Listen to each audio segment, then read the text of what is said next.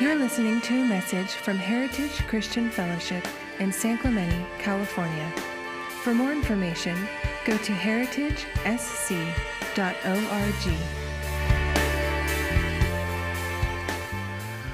Wow, what a crazy time we are living in. I, I, what I thought would be a dream to stay at home for two weeks is uh, just unprecedented territory as we have been quarantined.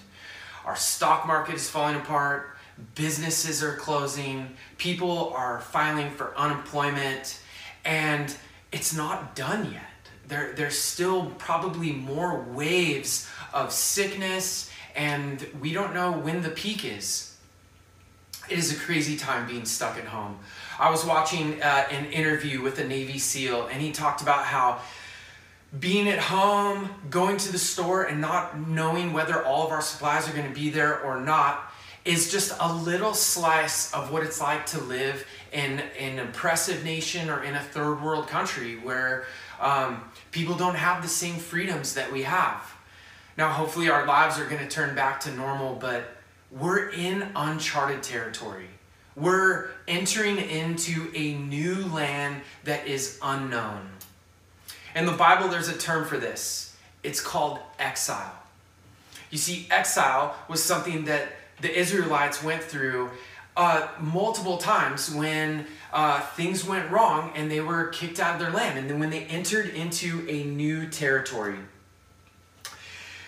Today, we're going to look at Jeremiah 29, which is a uh, which tells us the some specific instructions that God has for his people when they're entering into exile. They're entering into a new land, a new territory, a new way of living that is completely unknown to them. But here's what God gives them for instructions. And I think they're going to be just incredibly uh, poignant and, and beneficial to us in our seasonal life right now. I do want to just clarify, like, and just little sidebar note that the type of exile that we're living in, everyone is impacted. And for some of us, we've had very little impact. Uh, none of our friends and family have been sick. And for some of us, we've had great impact. But I mean, this is just only a little sliver of what it really is like for people who are really living in oppressive conditions. And so just know that there is, uh, there is a tension of, of, of, of experiences that all people have kind of gone through. With that, let's look at Jeremiah 29 4 through 14. If you have your Bibles, turn with me now. And we're going to read through the entire passage. Uh, there's going to be an angelic voice that will read from a side. And uh, then we're going to break it down a little bit. Jeremiah 29, starting in verse 4. This is what the Lord Almighty, the God of Israel, says to all those I carried into exile from Jerusalem to Babylon Build houses and settle down, plant gardens and eat what they produce, marry and have sons and daughters. Find wives for your sons and give your daughters in marriage, so that they too may have sons and daughters. Increase in number there, do not decrease. Also, seek the peace and prosperity of the city to which I have carried you into exile. Pray to the Lord for it, because if it prospers, you too will prosper. Yes, this is what the Lord Almighty, the God of Israel, says Do not let the prophets and diviners among you deceive you. Do not listen to the dreams you encourage them to have. They are prophesying lies to you in my name. I have not sent them, declares the Lord. This is what the Lord says When 70 years are completed for Babylon, I will come to you and fulfill my good promise to bring you back to this place. For I know the plans I have for you, declares the Lord plans to prosper you and not to harm you, plans to give you hope and a future. Then you will call on me and come and pray to me, and I will listen to you. You will seek me and find me when you seek me with all your heart. I will be found by you, declares the Lord, and will bring you back from captivity. I will gather you from all the nations and places where I have banished you, declares the Lord, and will bring you back to the place from which I carried you into exile. Thank you. So a little background. Where where are we in the story? Jeremiah is writing to the nation of Israel. So think back to God creates, um, God kicks uh, human sin. They're, they're kicked out of the garden. Um, they, they wander. God chooses a people through Abraham. Uh, they go off from famine into uh, Egypt. There they're taken captive and they get out. Then they're, they're marching toward the promised land. From the promised land, uh, they get sent to wander for 40 years. Fast forward, they set up a kingdom. David reigns. His sons are ruling. They're in the promised land. The kingdom divides. And through disobedience after disobedience, God reminds them that, hey, you guys are going to be punished and you're going to be taken out of your promised land. Then Babylon comes in the year 587, destroys the temple, and takes a lot of the uh, elite um, and just a, a lot of different people from the Israelite nation into Babylon. And as they're moving into this unknown territory, this is what God says to them. And it's so fascinating. Look at what he says. This is this is number 1. This is all about exile. This is a letter to the exile. And here is point number 1. If you read verse 5 and verse 6. Build houses and settle down. Plant gardens and eat what they produce. Marry and have sons and daughters. What is he saying? This is point number 1. Point number 1 is exile is not the end. Right? So these people are sent off, and rather than um, you know them waiting and just looking to return to the, the old way of life, God is saying, no, settle down, be a part of it. Like life goes on, build your homes, uh, plant gardens, eat, marry, and mate. You know, like do do normal life and and that's kind of what we're going through right now, right? There's this uncertainty of what is going to happen, but the reality is is that we're just going to put our pants on one leg at a time and we're going to go through life. We're going to take care of our homes. We're going to need to eat. We're going to need to take care of our families. That is exactly what they're being instructed to do. Exile is not the end. When you think about World War II, in England. They're, they had these bombing raids that, I mean, just created extreme amount of anxiety and a huge impact into the society of England. And there's this phrase they had keep calm and carry on. Carry on with your business. This is the new new. So get going and live your lives. Same for us going through this COVID 19 thing, is that we too are going to continue to live life. So life will go on. Exile is not the end. That's number one. Number two, the second thing that this passage teaches us is exile is an opportunity. Exile is an opportunity. Look at verse 7. What does it say? Also, Seek the peace and prosperity of the city to which I have carried you into exile. Pray to the Lord for it, because if it prospers, you too will prosper. Seek the peace and prosperity of the city. Seek the peace and prosperity of the city. What are we doing right now to seek the peace and prosperity of our city? We're staying home. Like we are literally doing that. And, and we're supposed to care for the city that we live in, even when it is in a foreign land, a land that, that they weren't even accustomed to. And God says, no, seek the prosperity and the blessing of the Babylonians. Like your captors, seek and take care of them. Uh, 1 Timothy 2 is, is, speaks to this as well. Uh, under the captivity of Rome Look at what Paul is saying to Timothy. He says, I urge you then, first of all, that petitions, prayers, intercession, and thanksgiving be made for all people, for kings and all those in authority, that we, that we, the us, may live peaceful and quiet lives in all godliness and holiness. This is good and pleases God our Savior, who wants all people to be saved and to come to a knowledge of the truth. 1 Timothy 2 talks just about that, right? About caring for the city that is around us. Same for us. But as we serve and participate, there's a key phrase right here that, that means that there's, a, there's something different about how we do that.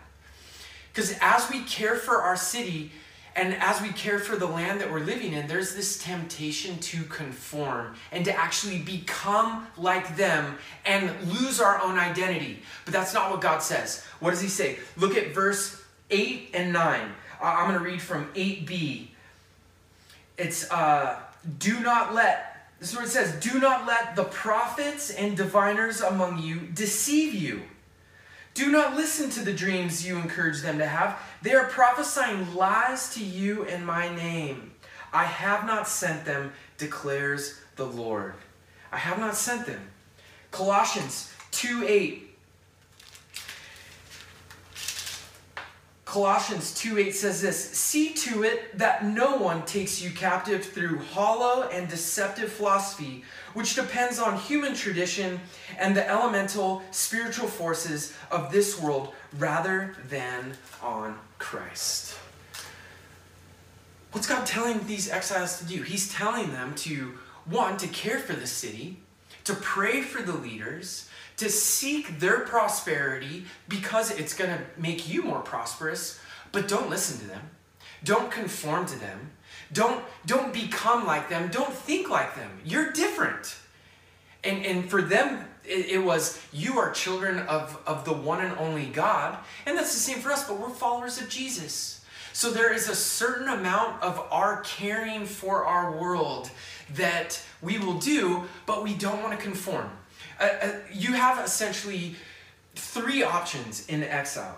You can withdraw and say, now, I'm not a part of this community. I'm not a part of this world. I'm not a part of the Babylonians. I don't want any part of it. And I'm going to dig in my heels and, and, and not participate. And, and a lot of us as Christians kind of do that with our world, where we say, hey, we don't want anything to do with the world around us. That's one way. That's not what God's asking us to do. The other way is to fully assimilate, to become like them, to lose our identity. A lot of American Christians fall for this trap as well, right? Like, hey, we're we just live the American life, we do the American dream thing, and really there is nothing different about our lives than any other American uh, in our country. Jesus follower, non Jesus follower, we look very similar. But the third option, the third option, and what God is telling the Israelites to do here, is to be light. To not withdraw, to not assimilate, but to serve, to bless the leaders, to bless the city, but don't fall, don't, don't be taken captive by their uh, wrong logic, their false gods, the things that they don't worship. There was a movie uh, a few years ago called God's Not Dead. And to be honest, I did not read, I did not watch the movie, and I don't even know whether it's a good movie, but the premise of the movie is exactly what it's talking about. It, it follows this uh, young college student who, in order to pass a class, uh, the college professor says that you need to deny the existence of God. Now, this is the exact conundrum that they're that that they're talking about. Hey, you're learning, you're participating in the society of college, but at some point you will have this temptation to deny what you truly believe and to fully assimilate. Same thing that we're struggling with right now. As this COVID 19 thing continues, we're going to have this opportunity to care for our city and to bless people. And whether we do that in a way that withdraws and says, I don't want anything to do with your world, or whether we do it in a way that fully uh, assimilates is going to be the challenge. We want to do it in a way that honors Christ and also brings the prosperity of our city. Totally had stuff fall. Okay, let's keep going. Exile is not the end, exile is an opportunity. Number three, third point that we learned from this exile encourages. Exile encourages. Any guesses? Empathy. Exile encourages empathy. When you read about uh, exile, um, and one of my favorite psalms is Psalm 137. Great song by the Melodians that is after this. And it says this it says, By the rivers of Babylon, we sat and wept when we remembered Zion. When we remembered where we came from, when we remembered how life was before all of this, we weep because our life is so different. It's so impacted. And what what encourages empathy is the is the shared experience of grief. Right? We all have grief. My dad sent me an article just this week from Harvard Business Review that talked all about grief. It talked all about how we're all losing something in this and we all have grief. And right now it talked about specifically what I'm experiencing was which is anticipatory grief. This idea that the end is not here yet. And something else is going to happen. It's uncertain. We don't know the exact impact of all that has is gone on through this whole situation and crisis. We all have grief. We all have grief. So we have this shared empathy where we can now go and care for people and be just slightly more relatable because we're all in this together. What's fascinating about these crazy times where uh, we are really getting a taste of just how broken our world is is that oftentimes people will ask Christians, especially, or just God followers, where is your God in this? If there is a good and loving God, why are thousands of people dying from this road disease? And I heard this great answer to this question uh, from a, a New Testament scholar named N.T. Wright. And this is what he says We often want the answer to that question to be, well, God, God either messed up or God should will it should write everything or shouldn't have allowed this. And, and God just doesn't answer that question in the same way. Rather than asking, where is God in all of this disease and everything, what God does is He shows up and He grieves with us. Look at what Jesus did, okay? When Jesus raises Lazarus from the dead, uh, the story comes from the, the Gospel of John. When he is going there, he knows that he is going to raise Lazarus from the dead. He's going to resurrect his life. But before that, we have that famous passage, shortest passage in the Bible. It says, Jesus wept. Jesus wept. You see, the story of Christianity is about a God who not only will one day right all of the wrongs, redeem and restore everything, but in the midst of our grief, he comes and he weeps with us. So too with us. We should take Jesus' model and we too should go out into our world, to our community, to our neighbors, to our friends, and just grieve with them. And just say, hey, this sucks. I'm sorry. Because that's what God does with us. Totally different response than what we would expect. Okay? Exile encourages empathy lastly, today is our final point, which is this Exiles have a home. Exiles have a home. I should slide this over. Exiles have a home. Look at what it says. Read, read verse 10 again. We're going to read 10 through 14.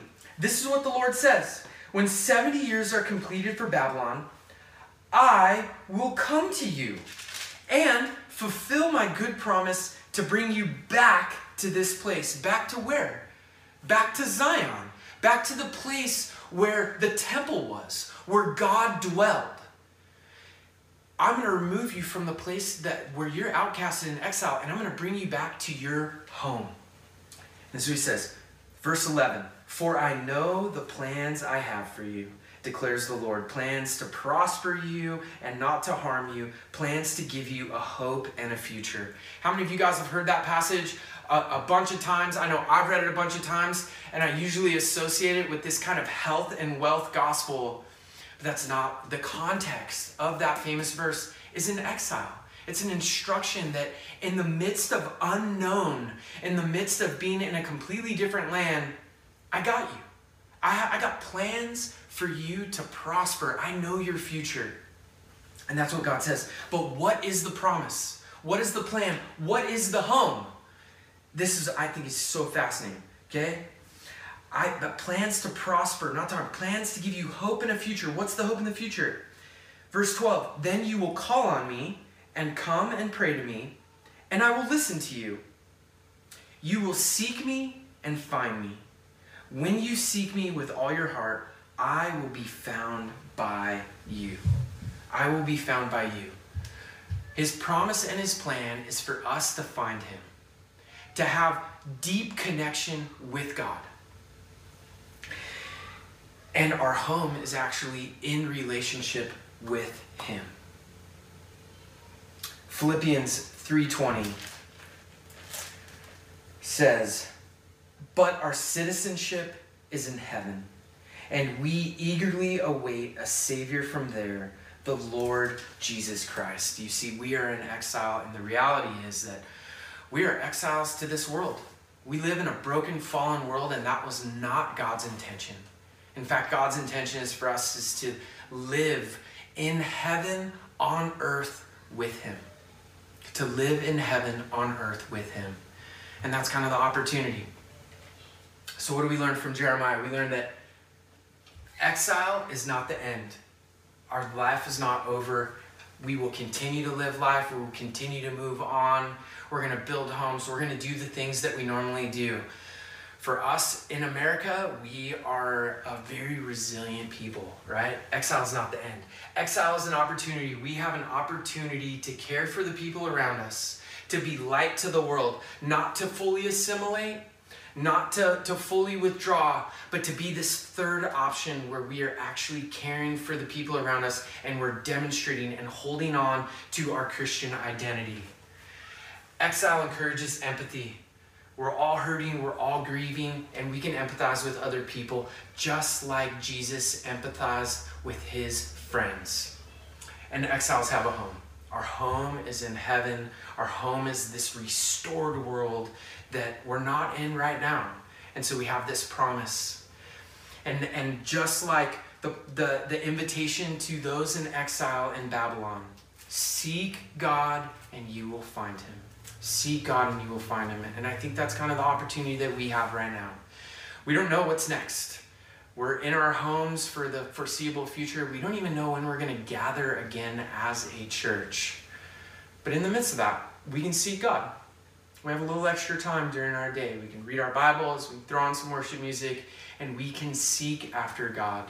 And God's promise is that when we do, when we do, we will find Him and we will have a better understanding of what our home truly is. Right now, I'm going to pass it back to Taylor, and she's going to lead us in uh, one final worship song for today's service. As we do that, think about exile, think about how your life has changed, and I ask you to seek God in this time. Thank you for listening. We hope you tune in next week. For more information, go to heritagesc.org.